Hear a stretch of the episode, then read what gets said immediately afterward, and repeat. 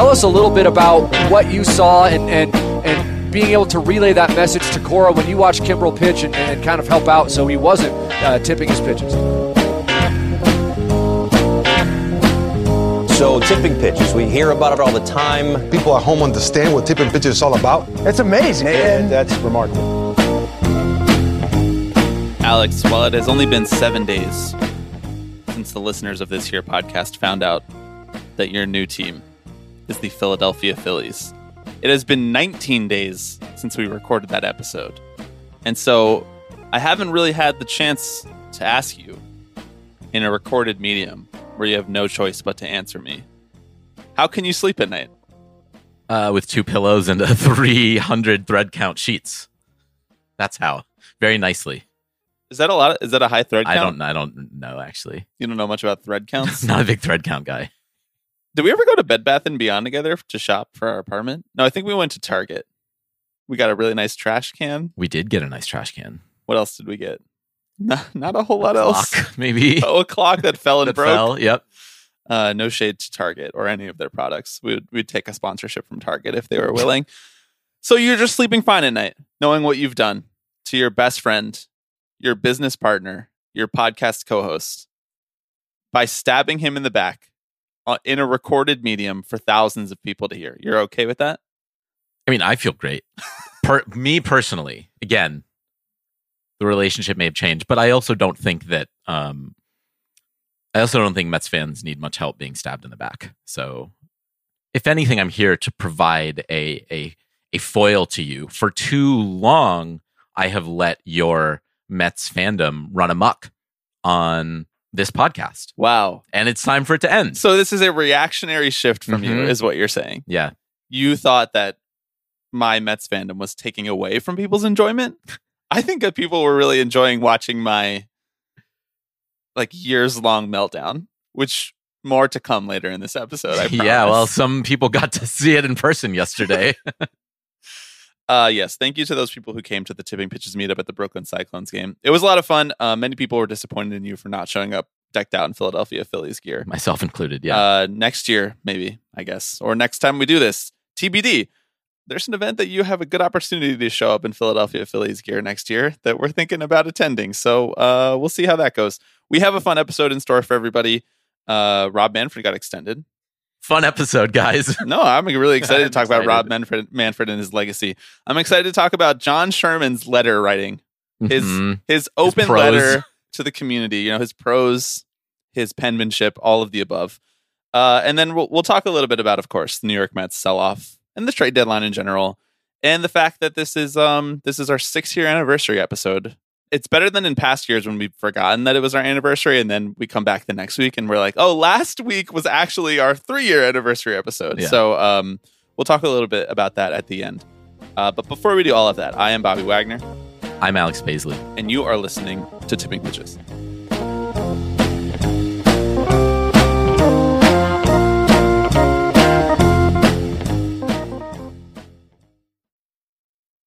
Thank you to this week's new patrons Emma, John, Cody Lee, and Matt. Alex, good vibes all around in the Tipping Pitches community. Like I said, six year anniversary, Brooklyn Cyclones meetup yesterday, uh, and good friend of the podcast, Rob Manfred contract extension. Yeah, we're feeling good. Feeling good this Sunday. Uh, I do want to thank everyone who came out to our meetup at the Brooklyn Cyclones game yesterday, which was just an absolute blast. Uh, I know we all almost melted out there. No, I felt good. Yeah, you did. Yeah. I've been living in hell for years as a Mets fan, so that just felt like a temperate climate for me Good. personally. Nice, nice. Cyclones even lost just to make it Mm-hmm. Just That's to make it feel top. even Yeah, better, A you little know? too on the nose. a nice pitching performance from starting pitching prospect fill in name here. hmm And then the reliever who came in immediately gave up the lead on the first pitch. So it was a great time. We got to ride some roller coasters afterwards. More importantly, we got to meet a lot of uh, wonderful people face to face and uh, enjoy minor league baseball together, which felt a lot better than Major League Baseball to me personally. Yeah, great. I mean, as we've said before, it's a great ballpark. It's a great place to see baseball as well. Man, Manamedinabidis Park, right, or something. That's like that? That's exactly how you Okay. pronounce it. Yeah, no, that's exactly. Um, home of NYU baseball. Yeah, Let's go right. Violets. Uh, yes, a heartfelt sincere thank you to everybody who came out and to everybody who could not, whether you're in New York or otherwise. Uh, we hope to do this or something like this again in the future, whether it's in New York or somewhere else. We just have to kind of figure out what that looks like. Uh, this was a, a little bit of a trial run for us, and I think it went really well. Um, people came from far and wide to enjoy minor league baseball together, and uh, we we just you know can't say enough about how much we appreciate that. Uh, how do you think Rob would have fit in with the crowd there? First of all, actually, wait, when was the last time you think Rob Manfred went to a minor league baseball game? we talked on the podcast recently, a couple weeks ago, I think, about you asked me how many times Rob goes to a major league baseball game per Right. year, given that it is his job. job. you know. Uh, but minor league baseball, do you think he's been to a minor league game in 2023? And if not, should we invite him to the next meetup? Well, I think we should definitely. My best guess If we that, sent like celeb tickets to the to his office, like two two comp Mr. Commit tickets. two comp tickets to the Tipping Pitches meetup. we could get him to come. at least a representative from his office. I would love that. Yeah. that'd be great. We're bridging the divide here. You know, We just have endless Reaching tickets across the you aisle. know? Yeah, exactly.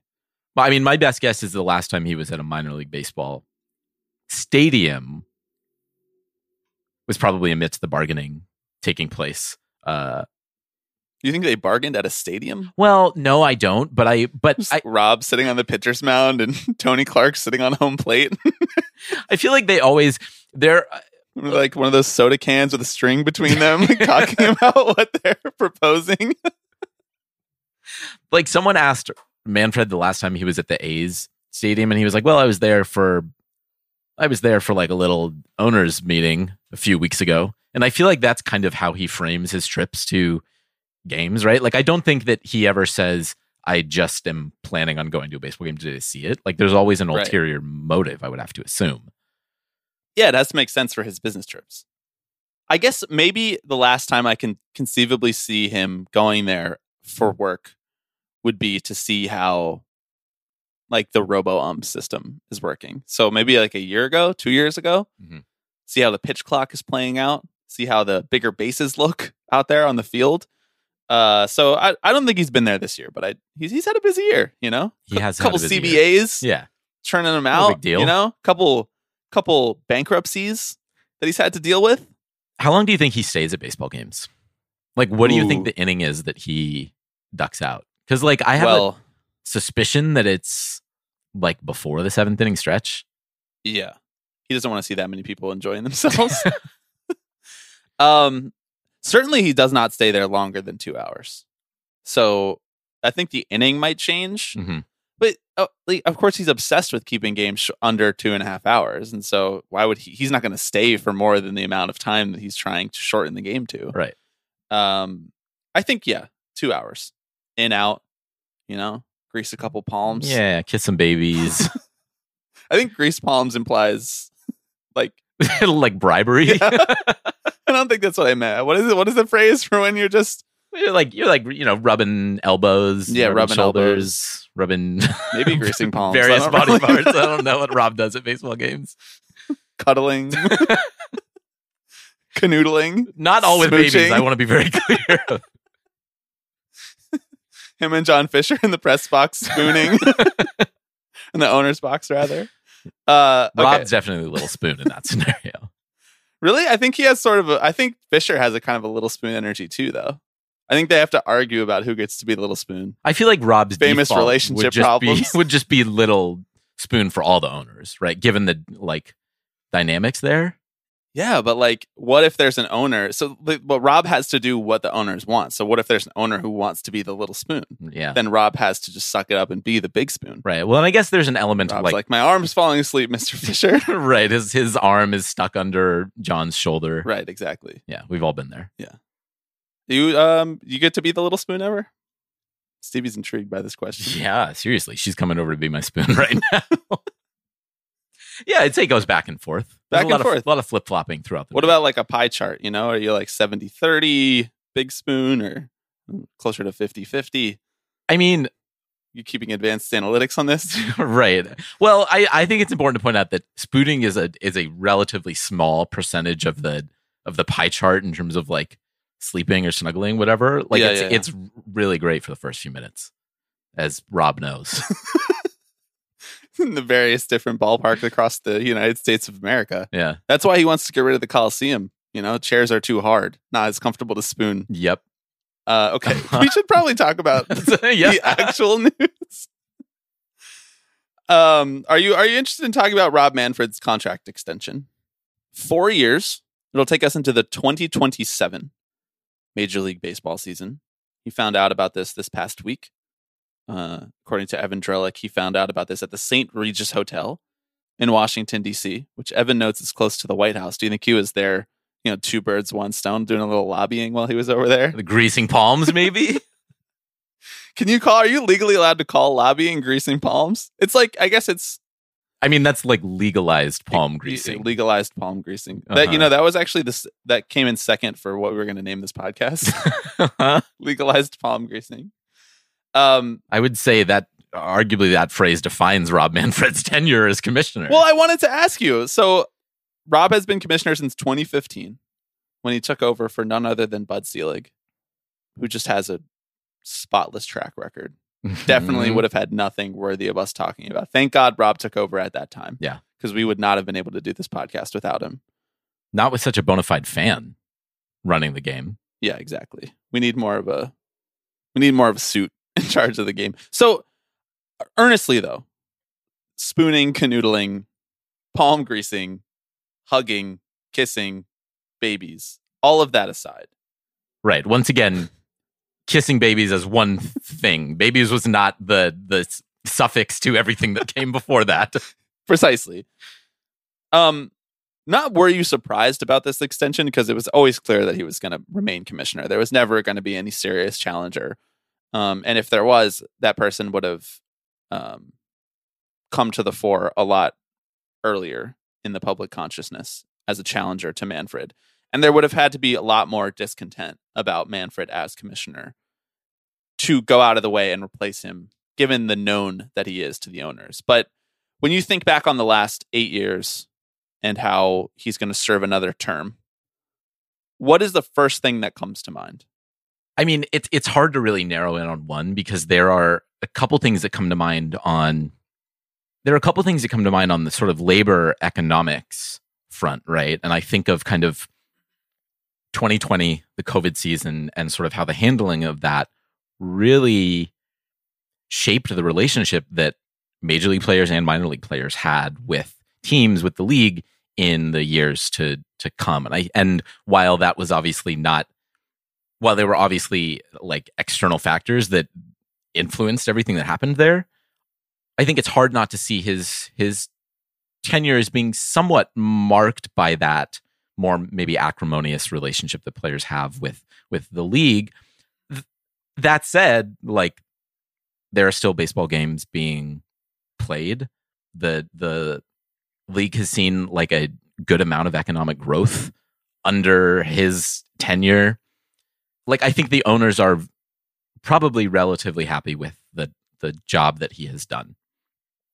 I mean, I guess the other note there is also the on-field aspect, right? And that feels like really where you'll see his fingerprints for years to to come is he's changed like very much the fabric of the game. And I don't know if it's for for better or for worse. Your mileage might vary on various rule changes that can't be discussed here, but that's something that's incredibly notable for me is like how much he loves to tinker and like come up with the most focused grouped response to a potential ill that the game is is facing. So I think the sort of technocratic approach that he has brought has really sort of redefined how fans are engaging with the game and how the game is engaging back with them. I think it's interesting that you bring that up because for me, you know, we t- we call Rob the technocrat commissioner a lot, and really what we're doing is we're calling him like the lawyer, the lawyer's commissioner. Mhm. He obviously before becoming commissioner was in charge of labor negotiations for Major League Baseball, and he was Selig's deputy commissioner in that regard, and and that is what endeared him to the owners. That's clearly what the owners value the most is having someone in charge who can get them the biggest share of the pie possible.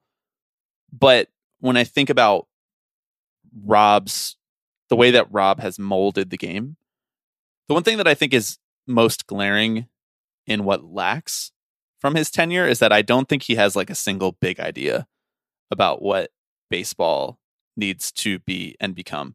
And it's interesting because in his article, um, in in the article that Evan wrote about this, um, Rob has a quote, which is the first quote that appears in the article, and to me, I think one of the more important things that he talked about, which is, "I'm pleased to have another term. I really am. I feel like we're in the middle of the media thing in particular, a difficult time that I want to get to the other side of."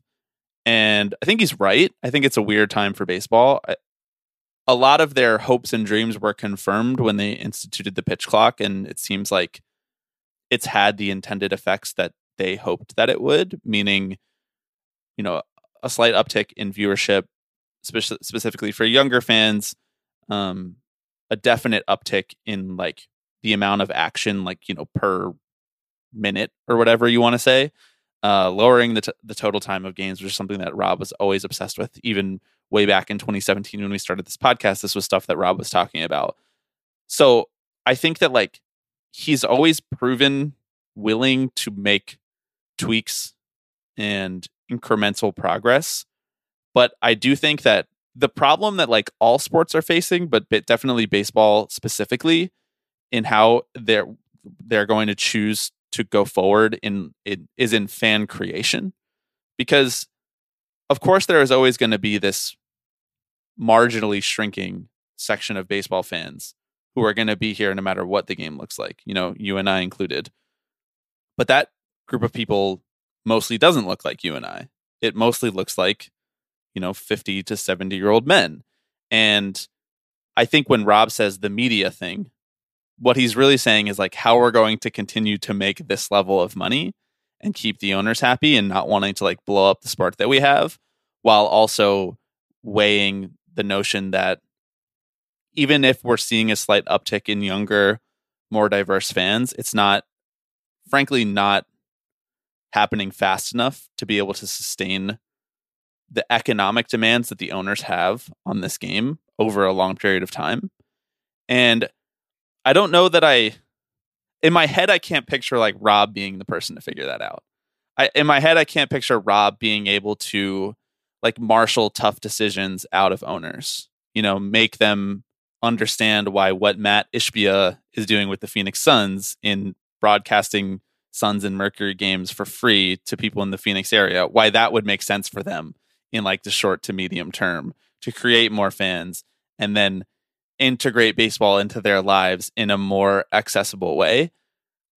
Of course, baseball will figure this out. Like they will figure out the rights fees, the RSNs, everything. There is going to be some form of an answer. But if we're to take like what's happened with the Padres this year, for example, into account, where yes, you know, Bally Sports San Diego went out of business and MLB took over production of that broadcast, but they also decided to charge a la carte for those games for people in the San Diego area to not have that blacked out on MLB TV. There is going to need to at some point be like a streamlining, a consolidation of like what it means to be a baseball fan. Because right now there's like about 88 different ways that you can consume the game. And I think it's a high bar for entry for most people to be like, Am I supposed to be the type of fan who goes to the ballpark every once in a while? Am I supposed to be the type of fan who signs up for MLB TV but then can't root for the team that or can't watch the team that I ostensibly should root for because I live in this city? Am I supposed to be the fan that's into the futures game? Am I supposed to be the fan that's into minor league baseball? Am I supposed to care about uh, Japanese baseball now that the biggest star is from Japan? Am I supposed to understand that? Am I supposed to want to go to London to see two teams play three games? Like, there's just a lot going on and a lot of plate spinning right now. And the cohesive vision of one baseball to me has never really aligned with what he's actually the positive version of that has never really shown itself to me. Like to me that's just a concentration of revenue streams and it's never really culturally matched the way that he's talked about it. And so 4 years from now when we look back I am curious how all of these things are going to start to overlap with each other a little more and whether they are or not. I'm glad you brought up one baseball because that does feel like the thing that he wants to be remembered for, right? And you talk about a sort of like cohesive vision for the game and and to an extent you know, this idea of baseball that is facilitated under the umbrella of Major League Baseball, right? Whether it is at the professional level or the amateur level, or whether it's women's baseball or women's softball, right? Or international leagues. He has, I think, from an ownership perspective, probably succeeded in some extent of streamlining that a little bit more. Yeah, And making and- owners understand why that's beneficial to them financially. Right, exactly. Of creating an efficient operation of delivering or managing this sort of unwieldy sport. Um, and there are certainly aspects of this that, like, I think are harmful to the game and harmful to players and, and fans. I also am okay with him kind of not trying to create a unified version of sort of fandom or like like I think that we've talked a lot about sort of these different ways that you can like access the sport and it's something that makes baseball so unique and really cool that like you can both be a fan of the same sport and engage with it in two completely different ways and say yeah I don't really watch Major League Baseball, but I know all the prospects in every set, you know, or like I watch the college baseball draft religiously. And it's like it's unique even like among like the community of people who listen to the show. Yeah, like people that we met yesterday like consume the game in vastly different ways than you and i yet still find ways to enjoy this podcast where we talk about baseball in a very very narrow way. So i i agree with that yes. I think the thing about one baseball is like we still kind of have no idea how that is going to change the landscape of the sport yet. Like we still really don't have a sense of the impact that these shifts will create, whether it's contracting the minors or bringing some of the independent leagues under you know MLB's umbrella so that they can test out new rules and that sort of thing. Like it the jury still feels sort of out on what it means for like us as people who watch the game. But I think what they have seen is like youth participation in baseball is a little bit up and revenues are higher than they've ever been. So like whatever we're doing, we're working. Like I would imagine the owners probably are giving Manfred an a, like a B plus on his tenure. yeah And I, I don't know. As far as commissioners go, I think we as fans could do a lot worse than Manfred because Manfred, for everything that he is, he's not someone who sugarcoats. right You know, like he is the perfect person to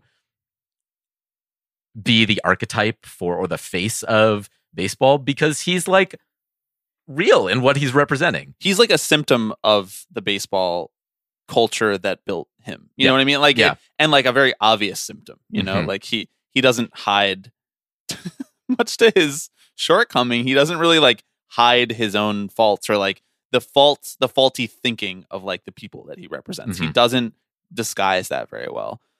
I guess my I always sort of cringe a little bit whenever someone tries to like ma- make the comparison that I'm about to make. So, you know, bear with me here for a second, but like when someone talks about the commissioner, I think there's a lot of like idealistic baseball fans or you know, media members who remember uh, a time in baseball's past when the commissioner felt much more like this like renegade position that was really you know the the soul of the game or whatever or like the living heartbeat of the game The Right. Like the ambassador for the Exactly. game throughout the country. but like it, you you almost the way that people talk about the commissioner is like as if they're like president of baseball like the the way that the president should unite america the commissioner should unite the baseball world and that's just that's not what's happening here? The commissioner of baseball is really more like the person in charge of the irs you know? Like eh, but i think that it's still worth asking sometimes. It's still worth talking about commissioners and what their intent is and like because they hold a lot of power in these rooms. They can suggest paths to, they can suggest paths to chart forward on things that the owners don't really care about right now but they that that a commissioner might have the foresight to see that this might be something that matters in 10 or 15 years when some of these owners are dead or not owning teams or like whatever that i think that that is still technically part of the commissioner's job is to protect the the brand, the league, the sport, which obviously the brand dominates too much, uh, inhales too much of the oxygen around what baseball is, and we wish that that wasn't the case. But frankly, right now it is, and there's not a lot of easy ways to change that in the present. But you know, like when you're watching like a presidential debate, not that we've watched a lot of presidential debates recently, but when you're watching a presidential debate and there's like they're like doing it in Iowa or whatever, and they like throw it to some like run of the mill like Iowan, and they ask this question, and the question is always something like, "What are you going to do to make Iowans feel seen?" Right. You know, something like that. Like that doesn't have a right or a wrong answer. But if you asked Rob, "What are you going to do to make baseball fans feel seen?" He would have like 13 different answers about like different policies Yeah, that they've and, like, instituted over the last eight years. Yeah. yeah, eight years. It's like, you know, we did, you know, the the play ball initiative, and which is good, and you Yeah. know, and then we have the pitch clock, and we have these bigger bases, and we have all let these the things. kids play. and every like- single answer, yeah, let the kids play. Exactly. This PR campaign that we ran because we realized that baseball was way behind the times, and everybody was really mad about that. And it took us eight years to realize that, but nonetheless, we realized it, and we moved on, and and I think the game is better for it. But he wouldn't really have like a coherent answer that made someone feel seen. And to me, that that is not necessarily a reflection on what he's done, but it is a reflection on what he will do. Because if his only answer as a commissioner is to like make little incremental changes, those changes like we're going to outpace those changes in terms of what fans what we need what we want and like the price of the game is already so prohibitive for people to get to want to get into to find another thing in their lives that they want to spend exorbitant amounts exorbitant amounts of money to you know to forget about the the crunch of capitalism and death. And i know that like baseball is dying or baseball is dead like that is a banned topic on this podcast for good reason but i don't even mean in like a placating kind of way. I just i, I wish there was actually a commissioner who a commissioner or like i wish there was a plurality or even a majority majority of owners who could confidently answer that question. Because right now there is like only a small handful i mean as we saw in our exercise where we went through all 30 teams there's only like a small handful of owners who even pass like a pass fail test of ownership of whether you would want to jump ship and become a fan of those teams. And it's really those like underlying urges of who do we want the game to be for that will color the decisions that are made. And right now like even with the handful of initiatives that Rob has been in charge of that have been successful and the many, many different times that he has stepped on a rake along the way, I still don't think he has had a positive impact on that element of the game where the owners feel like they have complete and total jurisdiction over what baseball is and they are they are free and able to make any decision that will make them more money in, in the short term. Because I look back on when we started this podcast six years ago, and that was sort of like the lay of the land then and it still very much feels now like it's the lay of the land. They don't it doesn't feel like owners understand that they are losing some people and not gaining that many people back. And i do think it's the commissioner's job to make them understand that and see a little bit of wisdom on that front.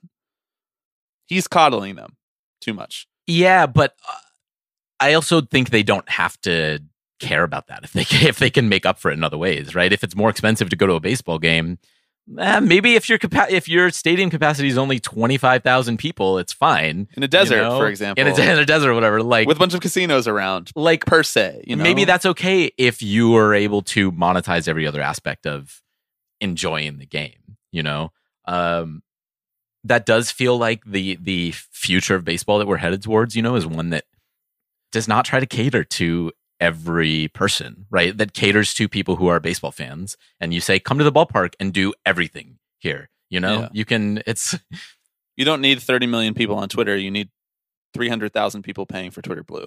yep yeah exactly Sorry, X Blue. right i thought Is it was still really gonna be weird blue, even though the branding is black. I thought it was really weird that MLB's changing their name to XXX. Like that's a little too far, but well, they definitely can't get that URL. Um. Okay. Do you have anything more to say about Rob's tenure? Obviously, like we'll just keep talking about Rob Manfred as we do, Yeah. as we have always done. I mean, I think ever since the owners were burned by Fay Vincent back in the early 90s, who had a famously kind of, I guess, rocky relationship with owners and was not afraid to sort of go toe to toe with them, I think they have learned their lesson there and know that you can't put someone in the commissioner's seat who is going to place the good of the game over over the economic implication of those decisions. And I think like the most recent commissionerships have reflected that, right? As Selig as the sort of really great at playing the part of ambassador while also being like a ruthless executor in in the back room, you know? And then Manfred, who is just dropped all pretense whatsoever and said, "No, I'll just let you know what we're up to. We're firing 3,000 scouts or whatever." Like Would you or would you not rescind every criticism you've ever had of Rob Manfred if he gave us 60 minutes on the pod? I just want you on the record. would I rescind the criticism Yes. of him? Are you willing? are you willing to walk it all back for 60 minutes with Rob? Uh, uh, it depends on what his favorite Taylor album is. Can you imagine that was the first question that we lead with, and then 58 minutes later, we're like, "Oh shit!" Right. Where does reputation fall in your ranking, sir? I, you said something yesterday that I thought was interesting that maybe we don't have time to get into at this moment, but that you're a little bit off Taylor right now. You're a little bit Taylor. Are you burnt out from Taylor? Yeah, I think it's just a little bit of like overexposure with Yeah. everything, especially since we saw her in person. I was kind of like, all right, I'm gonna. That was a grueling experience. That was that was a lot. That was a lot for us to take in. you really feel the the gears churning on the fan Mhm. experience as Yep. we're sitting there making the mental calculations eight of and a whether it's not hours it's of worth it. pouring rain. Like, oh, am I gonna lose a toe over this? Like, is it worth losing a toe to see 10 minute version? Like, uh, You know, I think it's actually taking that sort of break has been has made it fun to then like hear Taylor songs again. You know, it's kind of like like I took a Taylor the- the tolerance break. like now the songs actually hit again when I hear them on the radio or whatever. We should do that with all of our music. I actually sometimes do that by accident where I go like a full week without listening to any music because I'm just like catching up on podcasts slash editing, too busy editing podcasts or whatever. And I come back and I, you know, throw on a, one of my faves, an old classic. And I'm like, God damn it. Music. And we're just We describing are like so like back, baby. listening to music, like tapping into our own emotions. Listen, in this modern world, we have to keep those few things that we hold dear sacred. yeah, it's the little things. It is the little things like turning on the front bottoms twin size mattress Uh-huh. after not hearing it for a year and Yeah. just being like, I'm It's right true. back where I was the first time I heard this, baby. Uh, okay, let's talk about John Sherman a little bit. I I'm going to refrain from reading his letter on the air. John Sherman wrote an open letter that was shared from the Kansas City Royals Twitter account, and I'm sure you know, like their Instagram account and all that other stuff too, um, about what the Royals want from Kansas City and from the fans. So the Royals, I I believe we've mentioned this on the podcast, are looking to build a new stadium, despite the fact that Kauffman is a beloved stadium that um, was recently renovated. Um, it was built in the 1950s. It's one of the older ballparks, uh, but uh, Sherman and the Royals are, you know, their lease is coming up soon, and so what they're looking for is to build a a ballpark district, as they're calling it. You know, they have this website for where you can find more information about what they're looking to do, and it's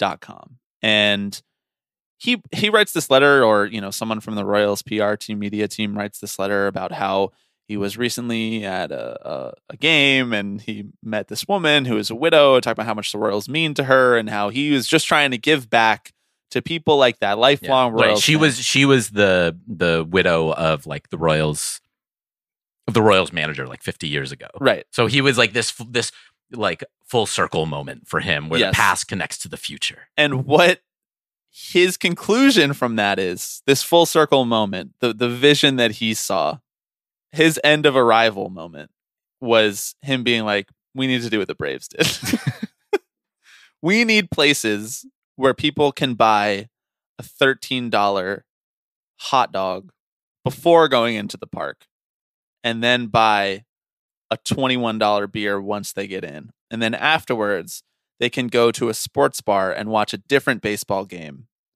and buy another $21 beer. Like that that's what lifelong fandom means to him.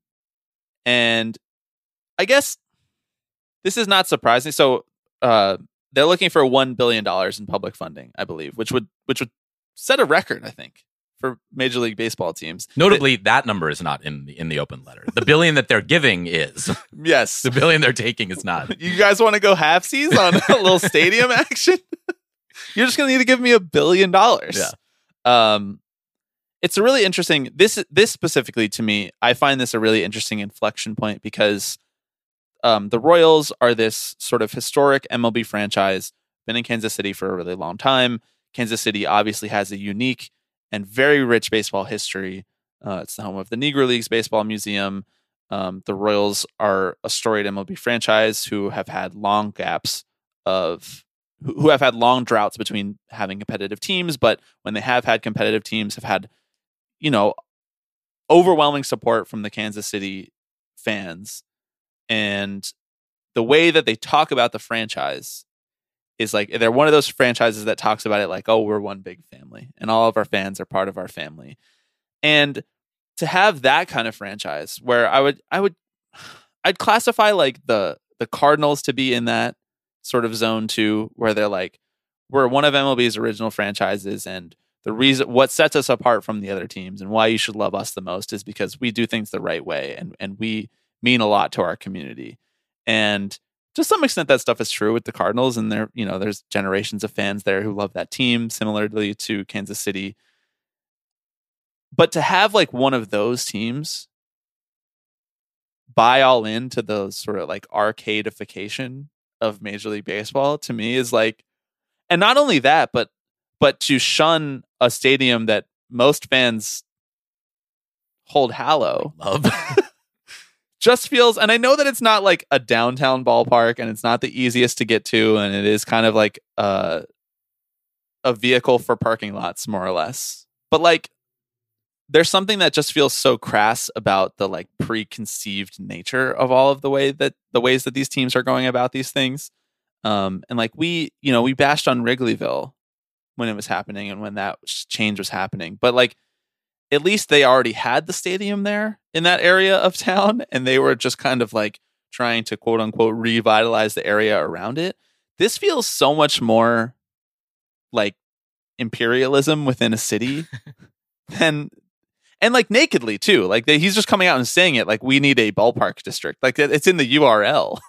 Does this I don't know. Do I sound crazy for like being so off put by this this letter and and being so like forthcoming about turning it into like Chuck E. Cheese, but with some Major League Baseball games in the middle. No, I mean you're not crazy. I think it's a it's a great letter because I think it does everything that they want it to do. Right? It has you have the kind of personal It's like story a piece of evidence for us, you know. Like, right? Exactly. Honor, Your Honor, would you like? We'd like to turn over to Exhibit A, John Sherman's letter. like it's a really good like very carefully worded letter about like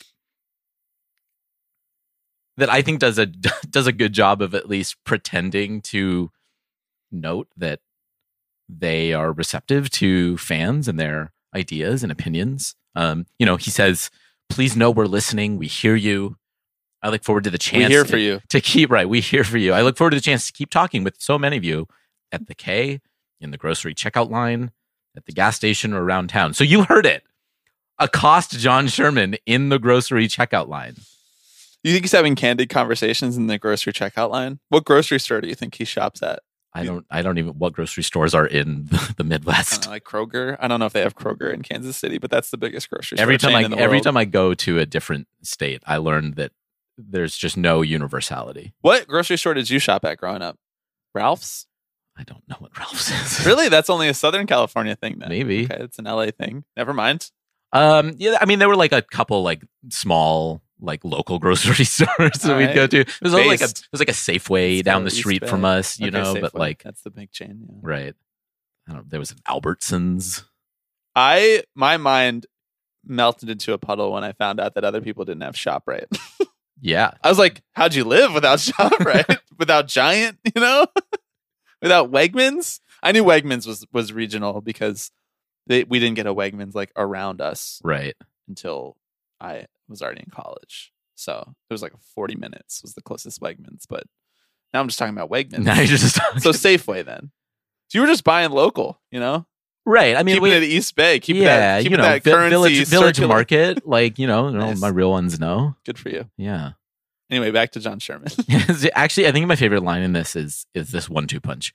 We're committed to doing this right. This is a huge decision for us.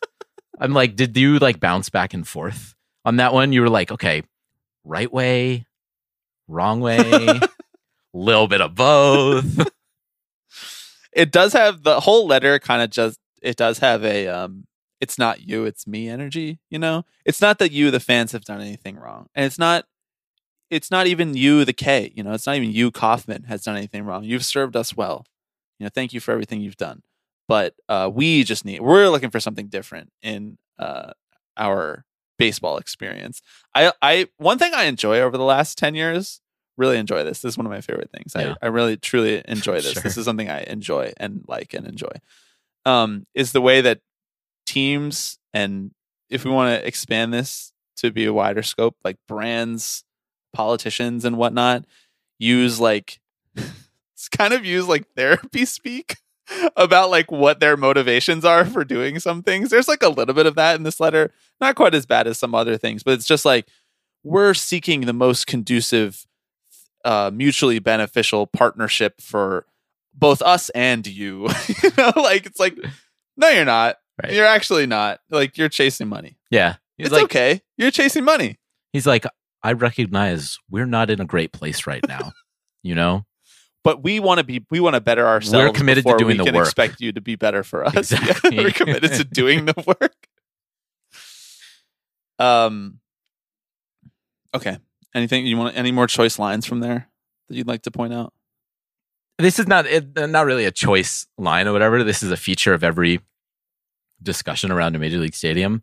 I just can we just stop assigning like random numbers to economic impact? Oh, yeah. like this is just a thing that grinds my gears. Is when they're like three billion Well, dollars. it's not random, Alex. Uh, that's true. That was very it was it was i mean it's just facts because it's not academics looking into it because academics right. The want. experts are like, yeah, right exactly okay. No, these are finance people who are doing not academics they're finance people I oh get. I see what you're talking about I The construction project alone is expected to generate over 20,000 jobs. That's an insane number of jobs. Are you counting Also- the players on your teams? That's how many relievers the Royals are going to have in the new stadium. Uh, 1.4 billion in labor income. I've never heard that. I've never, yeah. It's Um, like when Elon says we're at an all-time high in user device usage seconds. I'm like, okay. oh yeah, I love that stat. 2.8 billion in total economic output from construction and labor income. Labor construction and labor income. Labor income again during the three plus years it will take to build it. So we've got 20,000 jobs for three years to build a stadium. What happens to all those people after three years? I, I just have to find him in line at the grocery store to ask exactly, exactly. He's listening. He's Wait, here for you. I actually there was one more thing that I wanted to point out about Okay. this was that the way that they frame it um, is that it's a quote an open letter from Royals chairman and CEO Mhm. John Sherman. Anybody ever sent out a closed letter? What would a closed letter be? well, I think uh, isn't a closed letter just like a letter you send to someone? Yeah, so why do you have to call it an open letter? it's not a fucking letter. It's it's a screenshot. it's not a letter. I can't respond to it. Yeah, I mean that's the biggest. Is he's like, I look forward to staying in touch. Staying yeah, staying in touch. How? What were we in touch before? Right. This is There's the no first email This on is the here. first I've heard from you. Where's Actually, your phone number? like walking up to someone at the grocery. Um, we're on a grocery store kick. Was like you're checking out at the grocery store, and after you, the cashier is like, "Okay, here's your receipt." And you're like, "I look forward to staying in touch." yeah, like Just because we had a one interaction doesn't mean we're staying in touch. I will note actually, so no email on here. There is a phone number down at the bottom that I think is just the general Royals phone number. I'm Well, I- thinking maybe we give it a ring and just ask for John All right, and I'll say, call, I'll call that right now. okay, 816 921 eight thousand. 8000. Thank you for calling the offices of the Kansas City Royals. this is John. If you know your party's extension, you may dial it at any time. John, select from one I want Mr. Sherman. For ticket sales, press 1. For team communications and publicity, press 2. Oh, that might be us. To request an employment verification, press 3. For It's one of the 20,000 jobs. Urban Youth Academy or Royals community programs, press 4. For guest services and all other assistance, press 5. So I, I we were probably two. Really? I think I was thinking we were maybe five. Like Guest all, services? all, all other needs. Well, we're gonna do that offline and see how that goes. We will. We'll report back. That's Mhm. Patreon only content. Right, we're gonna send a closed letter to John Sherman. closed letter. Yeah, I, I like the notion that he was like, I, I was thinking about sending this closed to every Royals fan, but you know what? Let's just publish it. For it. transparency, Yeah. Open letter, open letter. This is this is an open podcast. I love I love your frustration by this. All of my closed podcasts. Not even a John Sherman sent- thing. I actually do a lot of closed podcasts as well, though. But I want everyone to know that this podcast is open. You know, but my closed pod I send hour long audio files to all of my friends with my thoughts about different topics. yeah. But we keep this one open because of transparency, because that's just the kind of media personalities we are. Right. Because we here for you. So my personal vendettas that I have recently on the podcast: open letters, Right. Uh, risk analysts, Yes, that's big. Philadelphia Phillies fans, Right. Yeah. um, the Atlanta Braves organization. Am I missing anything else? Oh, actually, one thing that we're going to get to in the next segment. Um, my, I have a personal vendetta with Ken Rosenthal right now. I'm really excited to tell you about it, but we're going to take a quick break first. Oh.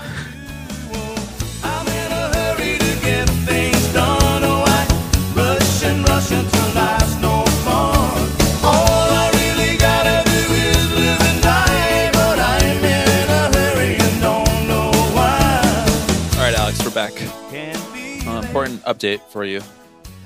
Uh, your Philadelphia Phillies lost uh, walk-off home run to the Pittsburgh Pirates. So just thought I'd let you know. That one stings. uh, I just want to address this real quick. There's a there's a conspiracy theory in the Slack right now. Right, that, that you were at January 6th. right. Well, not a conspiracy theory. Um, that, You were that there to stop those hooligans.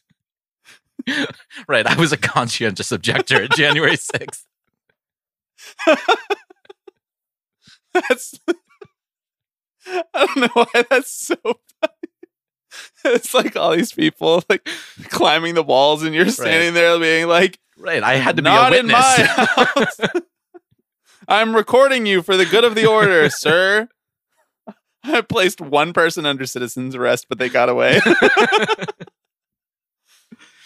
no, the conspiracy theory is that I have ruined the Twins season after Oh, yes, after yeah. neglecting to pick them as my team. yeah, yeah, yeah, yeah.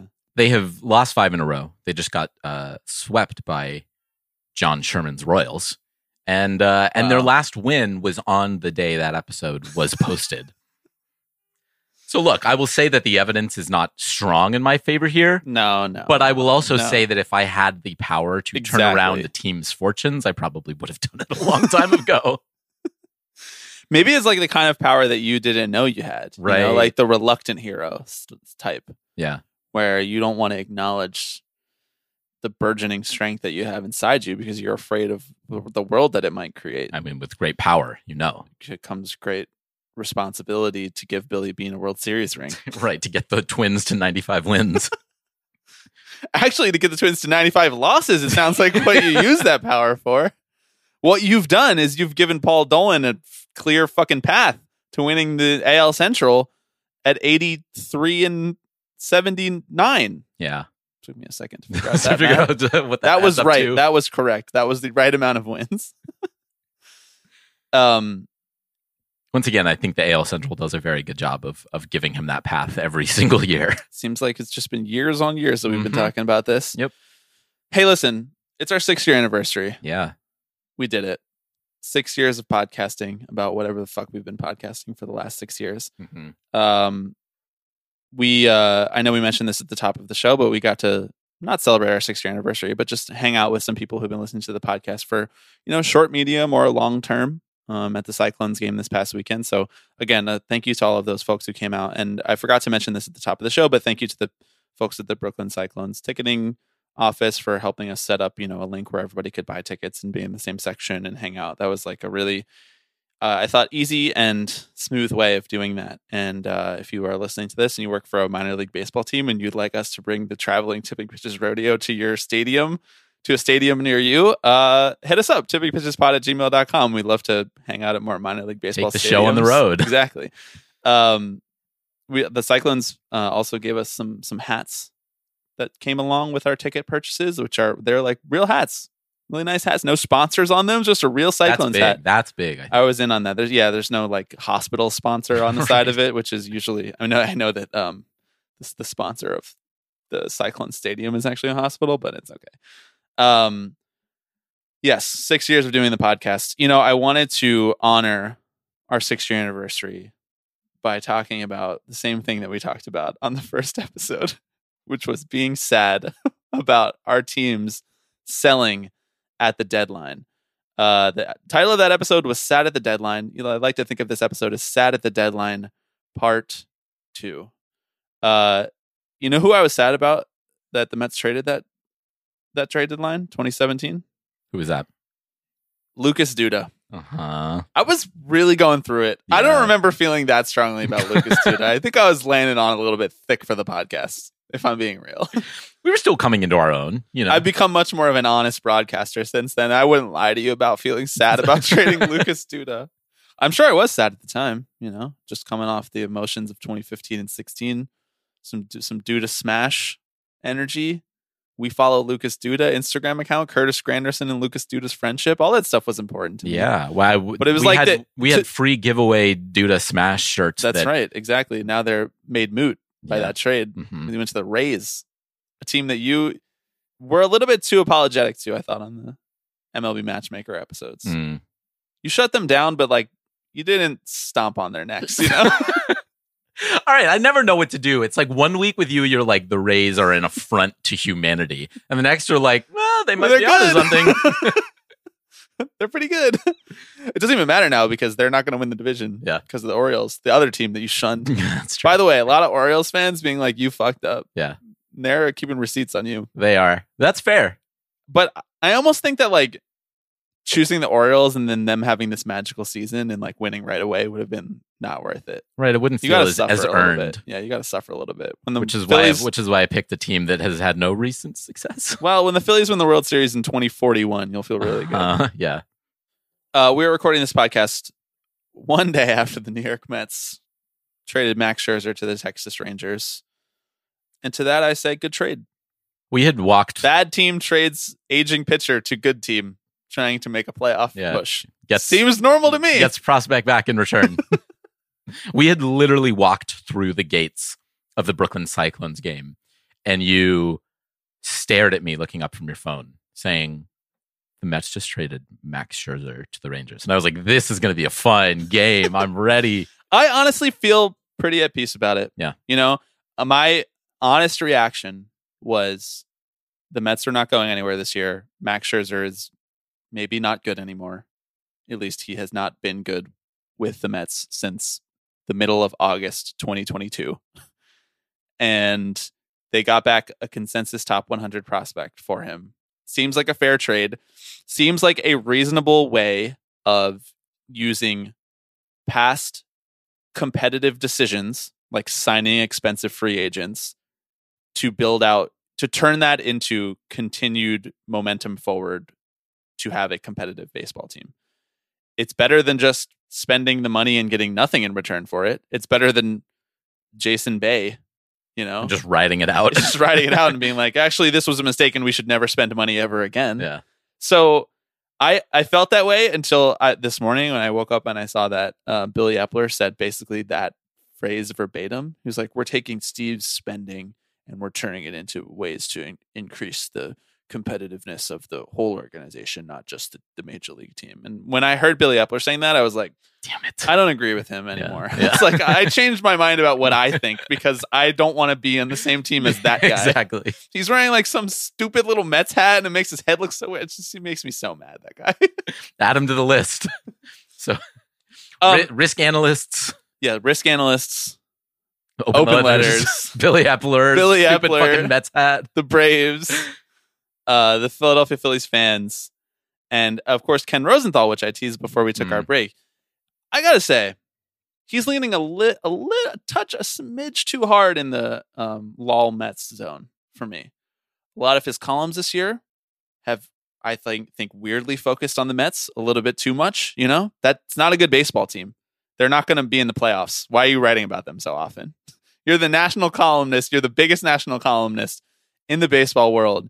And you seem way more interested in the fact that the Mets are sending $22 million to the Texas Rangers than, I don't know, anything else going on. The Orioles being the best team in baseball, the Yankees being in last. I don't see a bunch of articles about that being written by Ken, written, and retweeted by Ken Rosenthal. That's all I got to say. He just seems a, a little bit too on the uh, Mets fatalism corner for my taste. They're obviously an embarrassment, and I understand embarrassments get, get embarrassments get clicks, and that he's not the one writing all of these articles. He's he's doing the good work of signal boosting the beat reporting of the various other writers who are writing about the Mets. I'm just saying he seems a little bit too interested in Steve Cohen's wallet. for better or for worse. Yeah. He's not like I'm happy that, you know, Steve Cohen is losing cuz he's spending money. He's not saying that. Like he he doesn't have like bad takes. He just has like way too much of an interest. You're just like like tone it back a little bit, yes, dude. Yes. 20% back. Cool it. that being said, the Mets are a fucking embarrassment. Right. I mean, someone should probably be writing about them. I think plenty of people are writing about them. I just think that to me, it feels a little bit like he knows that we're all sick in the head, we being Mets fans, and he's just like, well, I'm just going to give them what they want. You know, I'm going to give them an article about how Mhm. this is a failure and how it's a disaster and how it's a reckoning moment and how Is that I thought his article was more of the sense of like Cohen's pockets are so big that this sort of trade is viable for him because he can send the Rangers tens of Yes. millions of dollars and like still make it worth it. yes, it was like that, but it was also to me, it was also like so much about the money, like that. That was the only thing that was interesting to him, not about the fact that the Mets, not about the fact that the Mets have like tw- the twenty of the twenty six players on their rosters are underperforming their expectations, and about how that signals like some sort of organizational malfeasance. But it was more so like they spent and they spent and they spent, and then they realized that that was wrong for this year, and so then they're going to send out some more money, and because all they have is money, Right. it's like Like, okay, what how can we put a dollar amount on Yes. Acuna's potential? We've lost we, we've lost a lack of nuance about the Mets' ways to fail. Bring that back, you know. Bring back the Wilpon era interrogation of why the Mets are fucking up. the meddling era, you know, the different GMs era, the Sandy Alderson doesn't know what the fuck is going on in modern baseball era. We need to bring back a little bit of that, a little taste of that.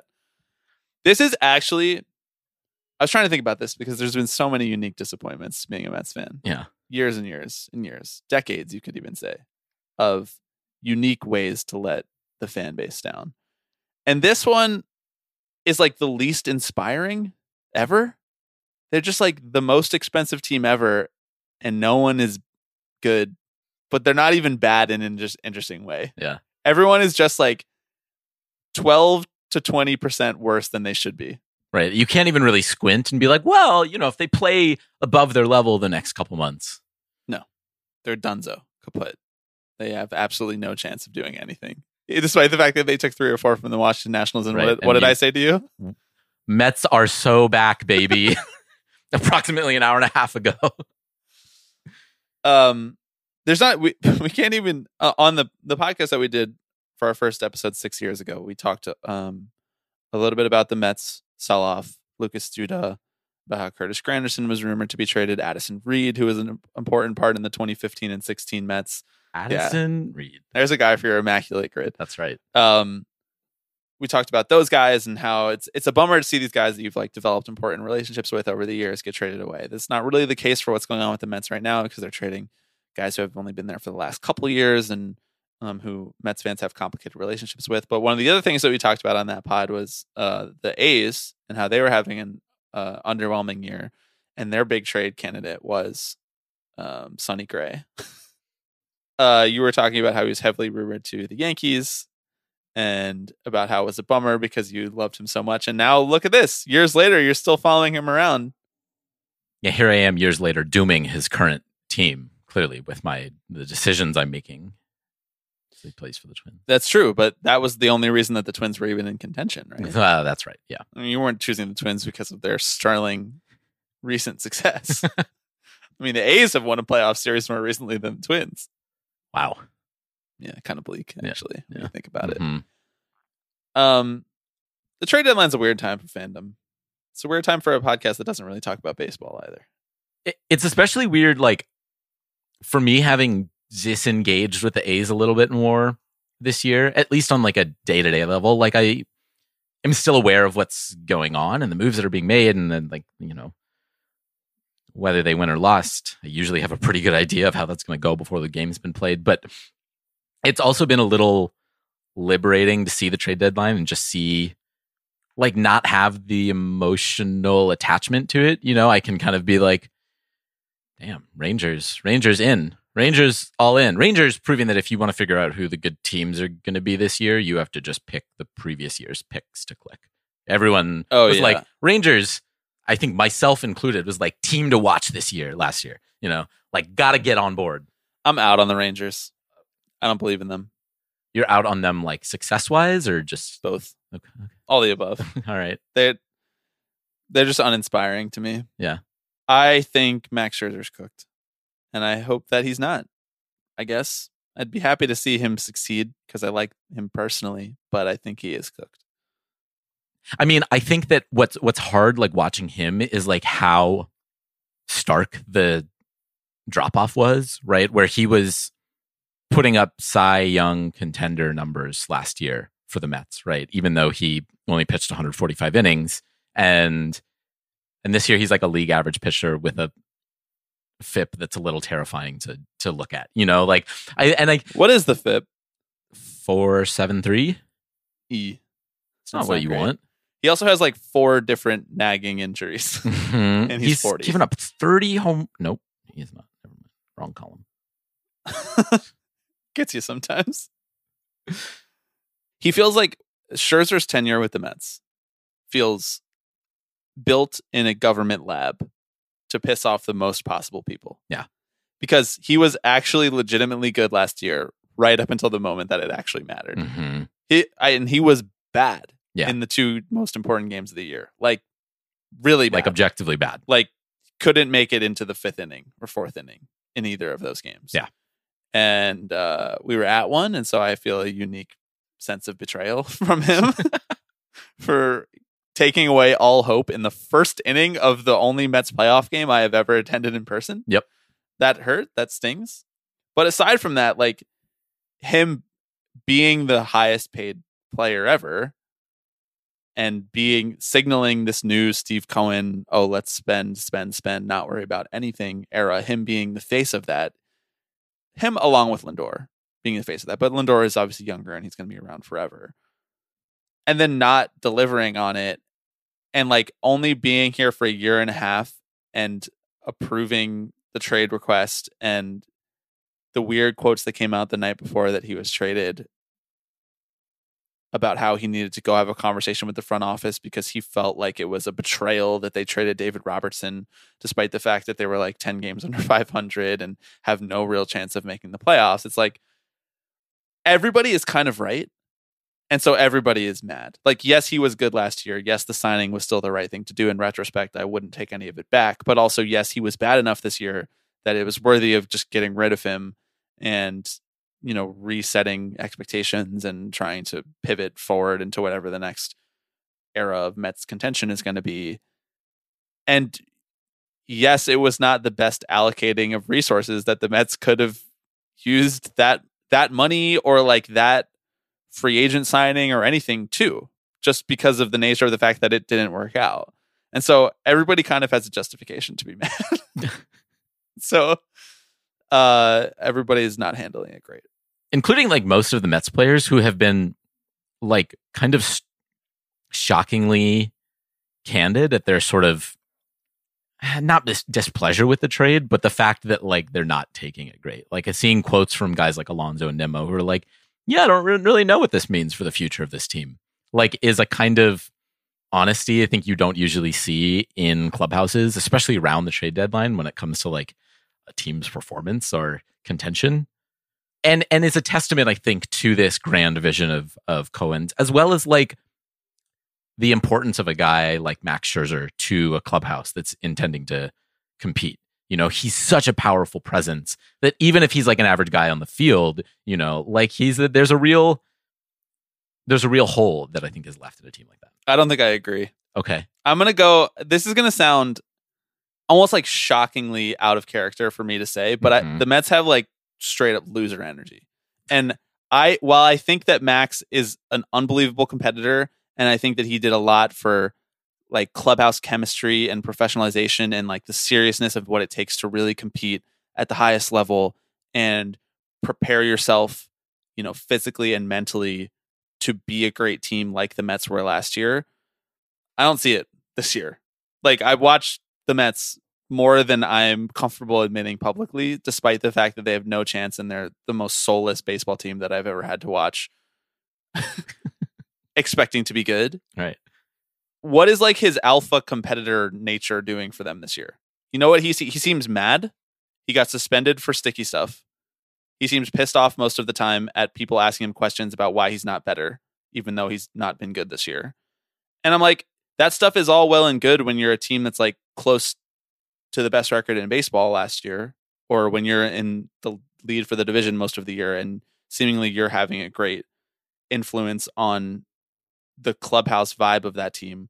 But like as soon as things got difficult in the series in Atlanta last year, it's just been all downhill from there. And so while I agree that a, a veteran like that can have a positive presence on a locker room, at some point you have to stop deluding yourself that that's a reason to keep someone Yeah. around. Like because for all the credit that you can give him to to creating the clubhouse environment for the 101 win team last year, does he not take any of the blame for being the guy who is supposedly still the same person in the center of the cl- the clubhouse this year, which is devoid of any personality, joy, fight, heart, or baseball talent? Like I, I don't, I just don't understand it.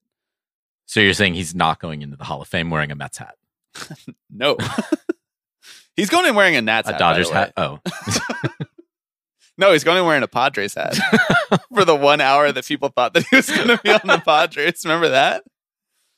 I just, I I love Max. I'm like, I have a Max Scherzer jersey. I'm like, I'm not trying to insinuate that he's not good or wasn't worth the contract, but I'm just saying like, we often ascribe intangible credit to some players for some things when in reality it's like very hard to understand whether or not they were the reason that those things were going on.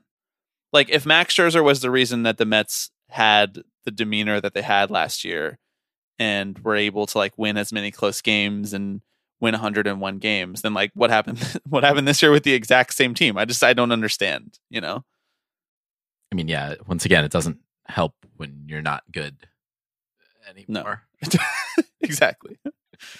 Um all right. Well, is there anything else about the trade deadline that is interesting to you? I guess we don't have all of the context yet. No, I mean, you want to talk Cardinals baseball? Yeah. You I'm- want, you want to talk Jordan Hicks? How that changes the Blue Jays bullpen? Should we talk about Miles Mikolas? Jordan Montgomery, big trade today. um Montgomery's good. Yeah, he is. I think he is good. Mhm. I think he will help Yep. the Rangers. Yeah. More more than Max Scherzer? Yeah, Probably, yeah. Uh no. I to to close out this week's episode, I wanted to do a special thing because it's our sixth year anniversary and because six years ago we debuted the very first um the very first Tim Tebow Power Hour. So I thought to commemorate that long gone segment, I would read you the headlines that are currently in the news about Tim Tebow. I I know one of them. Fox News. You tell me if you want me to click on any of these and give you more background. Okay. Okay, just let me just stop me if you hear something that, that you want to talk more about. Fox News. Tim Tebow launches major new campaign to fight human trafficking. This is the one I know about. Um, the Spun. Tim Tebow, comma, wife Demi had special date night on Saturday. That's Who- that's the whole story. That's the headline. Okay. Movie Guide. Tim Tebow shows how parents impact children when when they quote put God first. ESPN. How, wait, how is that a movie guide? You're just gonna have to ask me to click to find out if you want. they have to put God first. I don't... ESPN, ECHL, classic E- ECHL, classic, approves Tim Tebow owned minor league team in Lake Tahoe. Fox News again. Tim Tebow reveals his new, quote, unknown campaign to help save children in peril all around the world. Children in peril. now we're getting to now we're getting to repeats. Wait, we got an outkick here. I'll close with this one. Oh, Jesus. Urban Meyer estimates how much money Tim Tebow would have made through NIL if it had existed when he was in college. That's a whole article on Outkick. It's amazing. It's amazing what journalism has stumped, Just stumped down to. None of those are interesting to you. You don't want me to click on any of them? Do you want to hear the ECA, ECHL? He I do, but. I also want to know what they had for dinner on their date night. Tim Tebow is bringing professional hockey to Lake Tahoe, the ECHL. This is just bad journalism practice to not say what that stands for on first reference. Terrible job by ESPN. Shameful. it's really throwing it back to our first episode is journalism criticism. ECHL Board of Governors has approved the expansion application for a team in Lake Tahoe beginning in the 2024-2025 season.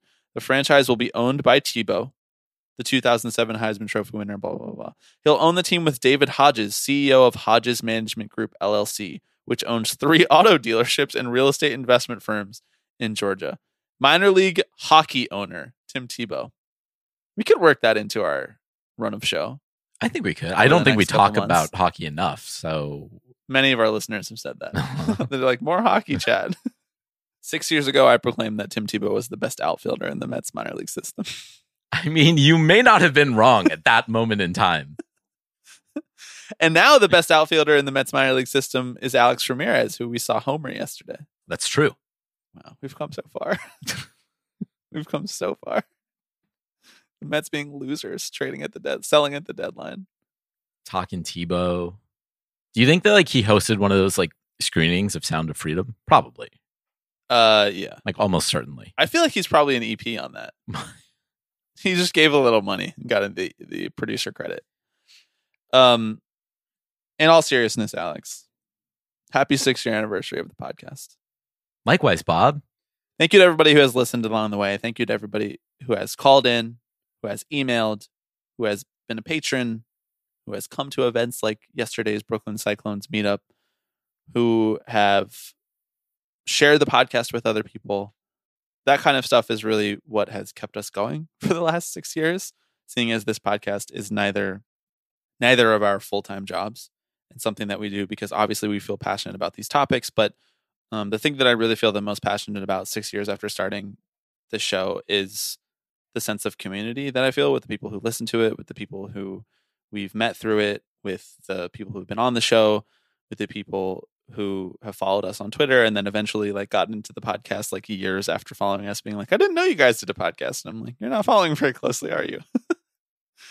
All of those people have made just the most wonderful community that we could have never envisioned, but certainly never take for granted. So thank you so much to everybody for all of the support along the way. Um, six years from now, I don't know what the hell's going to be going on. Six years from now, we will be talking about how the Mets are sellers at the deadline because they're eight games under 500. I can guarantee you that. One hundred percent. Yeah. And you're going to be totally Phillies pilled. You're going to do your full on hoagie accent on every episode, yeah. Which I hope you've been working on because I will force you to do it at some point. I'm sure you will. It's crossed my mind. It better be good. I know. I'm just saying, you don't know when that moment is going to be, but when I ask you to do it, you have to do it. So I've been practicing greasing poles, actually. the main tenets of being a Philadelphian: Wawa, greasing poles, the accent, throwing batteries. True story. When I was a kid, um, one of my best friends, we were playing ping pong um, with his little brother, and we beat him in ping pong so many consecutive times that he got so mad that he went and he got an eight volt battery and he chucked it at my best friend's head, cut it open. So, like, even from a young age, you just learn You how to throw batteries at people. That's the fan base that you've chosen to become a part of. I feel so proud. Well, I'm really proud of you too. So, uh, work on that accent. Work on your knowledge about Interstate 95. Yeah. That's a really important one to Philadelphia culture. And internalize the fact that roast pork is actually the best Philadelphia sandwich, not cheesesteaks. That's good. I will be ironically leaning on you, my Mets fan friend, to uh, to show you the ropes. right to extol the virtues of Philadelphia sports fan. Who knows Philadelphia sports fans better than their number one enemy? Exactly. Uh, thank you to everybody so much for listening all these years. Or even if you're a new listener, we appreciate that as well. Please share this podcast with somebody you think might like it. If there is somebody in your life who fits those qualifications, I'll take this opportunity to remind people that we have um, another milestone episode coming up in the coming months uh, that we need people to submit uh, short answer or yes or no questions for. I know I'm starting to sound like a broken record on this after talking about it for weeks and weeks and weeks, but uh, we still need some more. As many as people are willing to submit is really helpful to us. Uh, you'll understand why we need so many questions when we actually get to the episode. Uh, but until then, the link is in the description for where you can sub- submit those via Google form. And we really appreciate everybody who's already submitted some. Some people who have just submitted like five or six in a row, which is just really, really helpful. So thank you to everybody um, who has already submitted and who will submit for those. And uh, other than that, we will be back next week.